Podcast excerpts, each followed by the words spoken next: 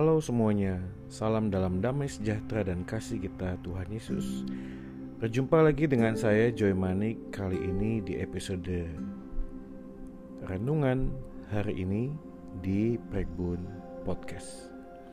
Nah, kali ini kita akan melanjutkan seri tentang ucapan berbahagia.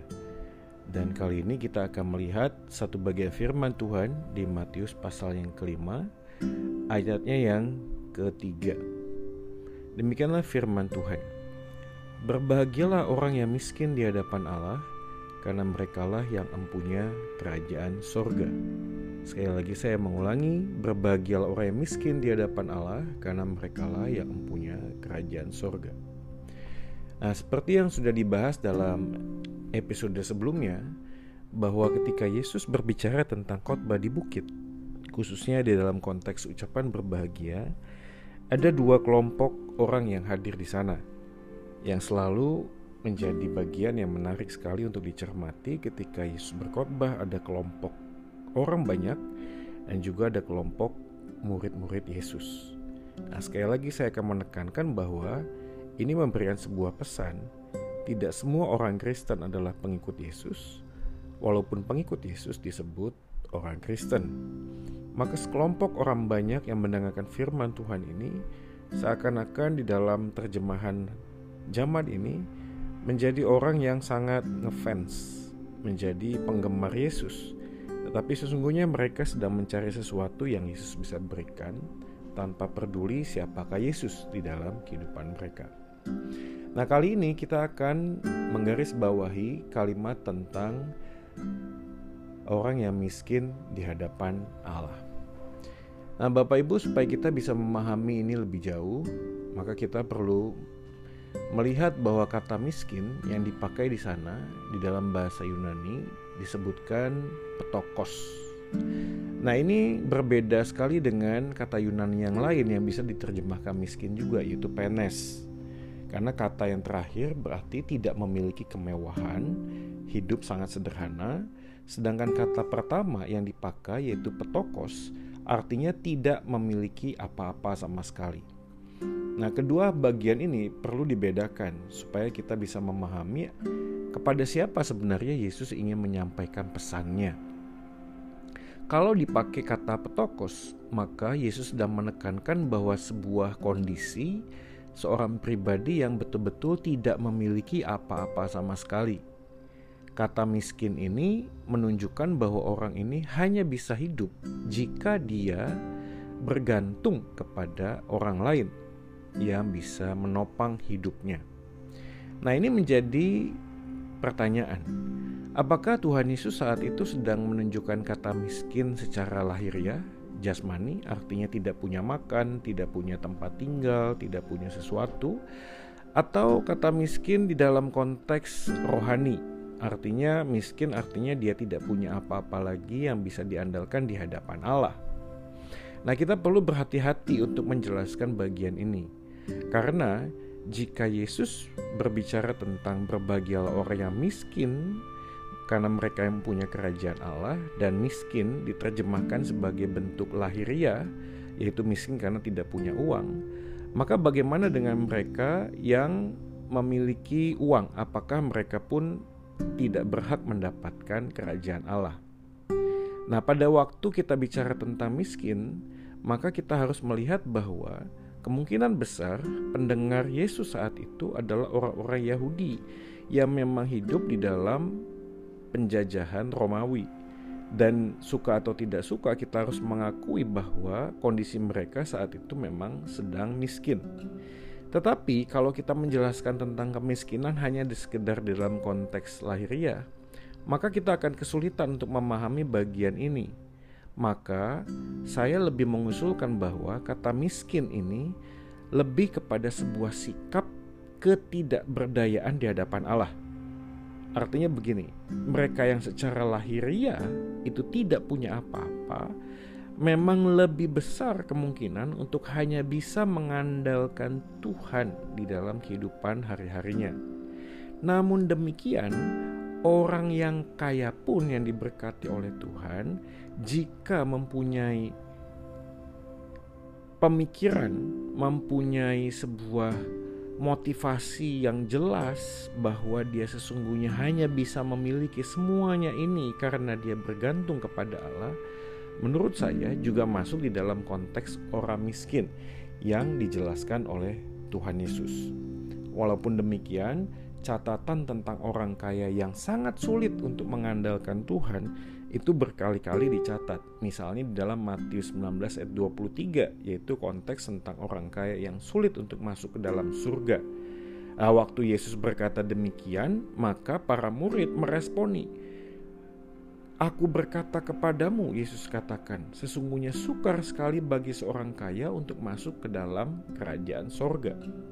Maka dalam bagian ini memang dijelaskan, orang yang memiliki segala sesuatu mempunyai salib tersendiri, yaitu ketika dia mengakui dan menyadari bahwa kehidupannya bukanlah bergantung kepada materi yang ia miliki semata.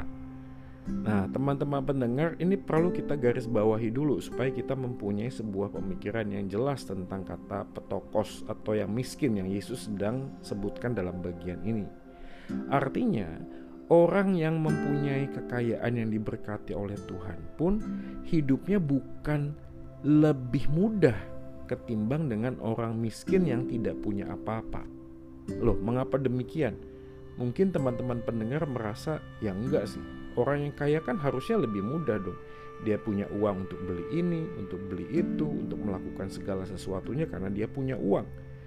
Tapi di dalam iman Kristen, kita harus menyadari bahwa setiap orang yang dipercaya akan dituntut jauh lebih besar ketimbang mereka yang dipercaya lebih sedikit. Nah, teman-teman pendengar perlu juga menggarisbawahi ini. Artinya orang yang diberkati dengan melimpah pun, pada saat dia sadar dia ada di dalam Tuhan, tanggung jawabnya jauh lebih besar karena apa yang dipercaya akan dituntut oleh Tuhan.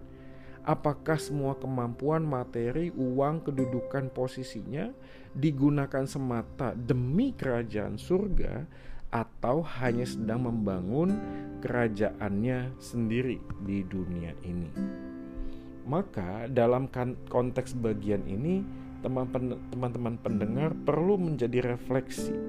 Apakah sesungguhnya ketika saya dipercaya banyak atau dipercaya sedikit, hati yang miskin, artinya ketidakmampuan untuk hidup di dalam dunia ini tanpa bersandar pada Allah, menjadi dorongan yang pasti, dorongan yang jelas, fokus yang jelas di dalam hidup ini. Saya berikan sebuah contoh yang sederhana adalah tentang doa. Misalnya tentang doa. Apa sih doa itu? Kadang-kadang kita terjebak di dalam sebuah konsep doa adalah permohonan kepada Tuhan. Saya bukan tidak mengakui itu karena Alkitab pun mengatakan e, mintalah kepada Tuhan. Tetapi yang penting dari doa sebenarnya adalah doa berkaitan dengan sebuah relasi. Artinya doa menunjukkan ketidakberdayaan kita sebagai manusia untuk menjalani hidup di dalam dunia ini. Oleh karena itu, aku berdoa kepada Tuhan karena aku sadar aku tidak mampu. Maka jika kalimat ini kita putar balik, kita akan semakin memahami bahwa orang yang tidak berdoa sesungguhnya adalah orang yang merasa mampu menjalani hidup dalam dunia ini tanpa bersandar kepada Tuhan. Nah, teman-teman pendengar sekalian, di dalam situasi yang sulit saat ini, kita sebenarnya juga sedang diuji. Karena kata berbahagialah orang yang miskin artinya orang yang sadar bahwa hidupnya hanya bisa bergantung kepada kasih karunia Tuhan adalah orang yang berhak mengalami sebuah kebahagiaan. Maka kita akan diperhadapkan di dalam sebuah kenyataan di dalam hidup ini bahwa sesungguhnya kebahagiaan bukanlah dengan apa yang kita miliki dan apa yang kita capai dalam dunia. Dan tentu saja melalui kejadian ini kita betul-betul sadar, kan. Artinya saya pun demikian, akhirnya betul-betul sadar bahwa hidup ini bukan semata apa yang kita bisa punya. Karena waktu kita punya apapun, hari ini kita gak bisa ngapa-ngapain kok. Kita betul-betul terkarantina, kita betul-betul lumpuh ya, dari semua apa yang kita hadapi saat ini. Nah, kata ini memang muncul kembali misalnya di Yesaya enam puluh enam ayat dua b yang Tuhan bersabda, "Tetapi kepada orang inilah aku memandang, kepada orang yang tertindas." Nah, kata tertindas itu memakai sebuah padanan kata yang sama yang menjelaskan tentang bagian ini. Kepada orang inilah aku memandang, kepada orang yang tertindas dan patah semangatnya dan yang gentar kepada firman-Ku. Atau Mazmur tiga puluh empat ayat tujuh, orang yang tertindas ini berseru dan Tuhan mendengar. Jadi dalam konteks bagian ini firman Tuhan memberikan sebuah penekanan bahwa orang yang berbahagia adalah ketika dia atau pribadi tersebut menyadari bahwa hidup yang dia jalani terlepas dari semua berkat yang diberikan kepada Tuhan itu tidak membuat dia bergeser fokusnya. Dia tetap menyadari, dia tetap mengakui bahwa yang memberi dia hidup bukanlah uangnya, bukanlah prestasinya, bukanlah apa yang dia punya. Yang, mem- yang membuat dia hidup semata-mata karena kasih karunia Tuhan. Nah, kalimat kemudian dilanjutkan dengan berbahagialah orang yang miskin karena mereka mempunyai kerajaan surga. Nah, yang menarik adalah kata kerajaan surga itu muncul di awal dan di akhir. Fakta bahwa memiliki kerajaan surga di awal dan terakhir ini memberikan sebuah pesan secara implisit, yaitu apa yang ada di tengah, isi dari khotbah uh, Yesus di bukit tentang, tentang ucapan berbahagia, berfokus bersumber kepada kerajaan surga ini. Maka saya yakin istilah kerajaan surga tidak bisa dibatasi hanya dalam konteks nanti setelah mati kita masuk surga, bukan itu. Tetapi Injil Matius, istilah kerajaan surga seringkali dipakai untuk menjelaskan tentang keberadaan kerajaan Allah. Artinya, di mana raja, di mana Allah yang bertahta sebagai raja, di sanalah sebenarnya kerajaan surga itu sudah dinyatakan. Dalam konteks bagian lain, kita bisa menyadari bahwa setiap orang, setiap pribadi yang sudah menerima Yesus sebagai Tuhan dan Juru Selamat, yang sudah datang ke dalam dunia, mati menebus dosa kita, bangkit dan naik ke surga, dan Yesus yang itu bertahta di dalam hidup dan hati kita, di sanalah sebenarnya kerajaan surga itu sudah dinyatakan. Maka arti kerajaan surga yang dimaksudkan oleh Yesus di sana berkaitan dengan sebuah bentuk relasi yang utuh, berkaitan dengan kehidupan yang dia jalani di dalam dunia ini. Maka ini menjadi satu uh, paralel yang uh, sangat baik untuk kita pahami, bahwa miskin artinya tidak mampu hidup tanpa Tuhan, dan kerajaan surga artinya uh, Tuhan yang bertahta di dalam hidupnya menjadi sinkron. Artinya setiap orang yang menjadikan Tuhan sebagai raja adalah orang yang berbahagia, karena dia sadar bahwa yang menjadi raja bukan dirinya, sehingga otoritas mutlak itu ada di dalam diri Yesus itu sendiri. Nah, Bapak Ibu, teman-teman pendengar dikasih oleh Tuhan, di zaman postmodern saat ini kita diperhadapkan dengan berbagai macam kehidupan yang sebenarnya menjelaskan tentang filsafat di balik semua budaya yang muncul di tengah-tengah dunia ini. Misalnya kita diperhadapkan dengan budaya hedonistik yang selalu menempatkan, menekankan bahwa kehidupan dan kebahagiaan manusia menjadi yang utama di dalam hidup ini. Kita juga akan diperhadapkan dengan sebuah filsafat misalnya eksistensialis atau rasionalisme yang menempatkan sebuah wujud nyata kehidupan manusia itu hanya bisa ditentukan dari apa yang dia miliki. Dan suka atau tidak suka, ketika kita berkata don't judge the book by its cover, but the world judging us by our cover. Walaupun kita berkata tidak bisa menghakimi buku dari covernya, tetapi sadar atau tidak, dunia ini menghakimi, menilai kita berdasarkan apa yang kita miliki. Dan gereja pada zaman dan bagian ini kemudian dikoreksi oleh Tuhan untuk memikirkan, karena seringkali gereja menyimpang. Karena ketika saat kita bicara tentang gereja ada equality, kebersamaan, kebe- kebersatuan, kita tanpa sadar bisa menempatkan orang lain lebih tinggi atau lebih rendah di hadapan Tuhan di dalam komunitas di gereja. Dan pada bagian ini Yesus sedang menegur kita dan mengingatkan kepada kita bahwa sesungguhnya apa yang kita punya, apa yang kita miliki, itu semuanya bersumber dari Tuhan, dan hanya bagi Dialah segala kemuliaan dan hormat melalui semua berkat yang dipercayakan kepada kita. Teman-teman pendengar, berbahagialah kita yang hidup hanya seke- hanya bisa mengandalkan Tuhan. Karena kita sadar bahwa Tuhan yang sudah uh, menebus dosa kita, bangkit dan naik ke surga, Injil itu yang kita hidupi, memberikan kita kebahagiaan karena kita sadar seperti Ayub berkata, Tuhan yang memberi, Tuhan yang mengambil, terpujilah nama Tuhan. Semua yang dipercayakan bukanlah milik kita. Dan kalau Dia mempercayakannya, tentu di balik semua kepercayaan ada tanggung jawab. Marilah kita bersama-sama dalam situasi ini, teman-teman pendengar sekalian, untuk mengarahkan hati, memfokuskan hati kita kepada Kristus Tuhan, dan sadar bahwa mereka yang bahagia adalah mereka yang miskin di hadapan Allah, karena mereka lah yang mempunyai kerajaan surga. Soli Deo gloria, segala kemuliaan hanya bagi Tuhan. Tuhan memberkati, dan kita tetap bersatu berdoa bersama supaya kita boleh diberikan kemampuan untuk melalui semua situasi sulit ini. Tuhan Yesus memberkati.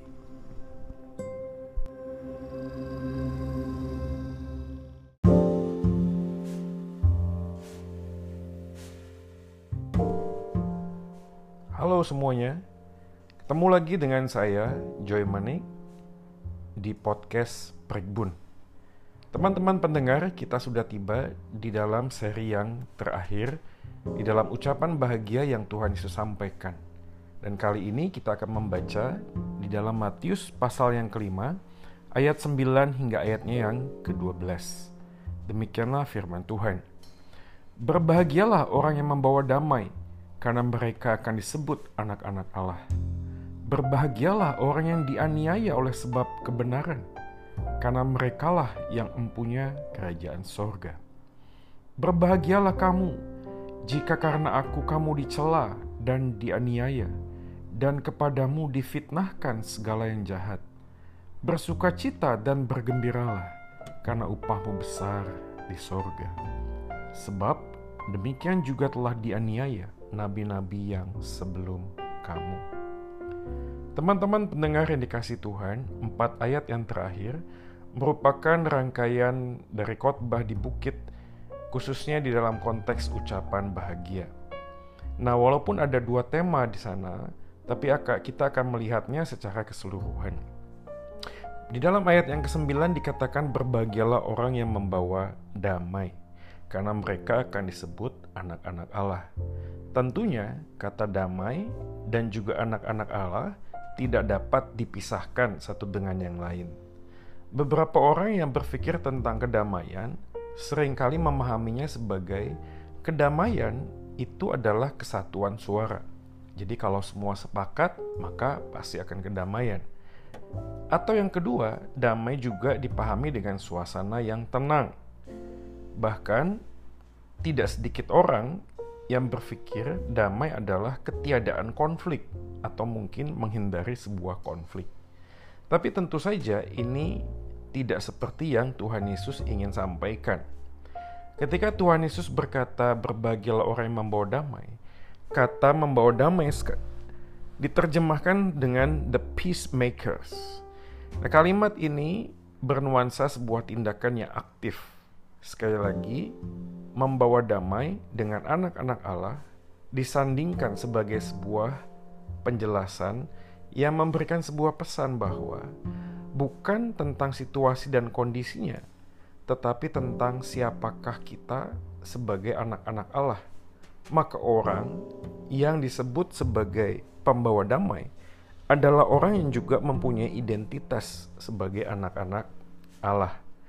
Kalau kita melihat di dalam Matius lima ayat empat puluh tiga hingga ayat yang ke empat puluh delapan, kita akan menemukan sebuah bagian yang menjelaskan tentang kasihilah sesamamu manusia dan bencilah musuhmu dulu. Tetapi aku berkata, Yesus berkata, kasihilah musuhmu dan berdoalah bagi mereka yang menganiaya kamu. Kalimat ayat Matius lima ayat empat puluh tiga sampai empat puluh delapan memberikan sebuah penjelasan bahwa damai itu bukan berarti semuanya adalah orang yang suka dengan kita. Kita bisa diterima, maka semuanya akan damai. Tidak demikian. Kata membawa damai dengan identitas anak-anak Allah menjelaskan bahwa pada saat kita dipanggil sebagai anak-anak Allah, panggilan kita bukanlah untuk disukai oleh banyak orang, tetapi untuk mengasihi orang yang mungkin saja mungkin tidak menyukai kita.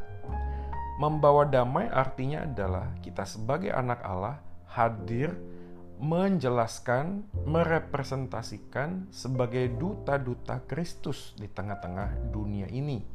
Maka walaupun kita bisa jadi tidak sepakat dengan orang lain, berbeda pandangan dengan orang lain, kita masih bisa tetap membawa damai walaupun kita tidak menjual kebenaran.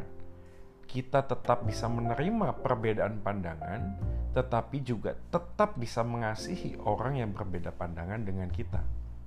Pembawa damai hadir itu lebih merepresentasikan kehadiran Yesus. Artinya, jangan sampai kita ini melakukan sesuatu yang menyakiti hati Tuhan semata-mata hanya supaya bisa diterima oleh orang lain. Pembawa damai di sini artinya adalah menempatkan relasi kita dengan Tuhan jauh lebih penting dan utama ketimbang kita mau diterima oleh lingkungan sosial kita. Teman-teman pendengar yang dikasih oleh Tuhan, dalam bagian ini, dalam situasi yang seperti ini, kita dipanggil tetap untuk membawa damai.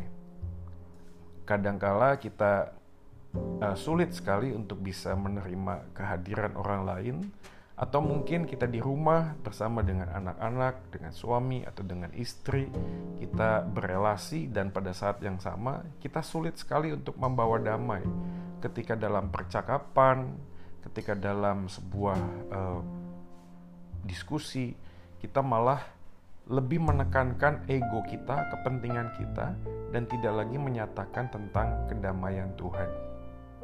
Di dalam semua situasi, kondisi yang sedang diizinkan terjadi, marilah kita sama-sama tetap membawa damai, menyatakan tentang siapa diri kita, siapa identitas kita di hadapan Tuhan, dan menyatakan kehadiran Kristus melalui kehadiran kita di tengah-tengah rumah tangga, di tengah-tengah pekerjaan mungkin.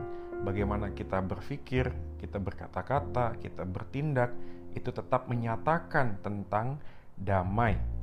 Walaupun sekali lagi bukan berarti kita harus mengalah senantiasa untuk bisa mendapatkan kedamaian, bukan berarti kita harus selalu sama dengan orang lain supaya kita mendapatkan kedamaian. Bukan berarti kita menghindari konflik supaya kita bisa mendapatkan kedamaian, bukan. Tetapi yang Yesus katakan di sini adalah walaupun kita berbeda, walaupun ada konflik yang terjadi, kita tidak saling menyakiti. Setiap konflik yang terjadi membawa kita semakin hari bertumbuh di dalam Tuhan. Konflik seringkali menggores luka di hati.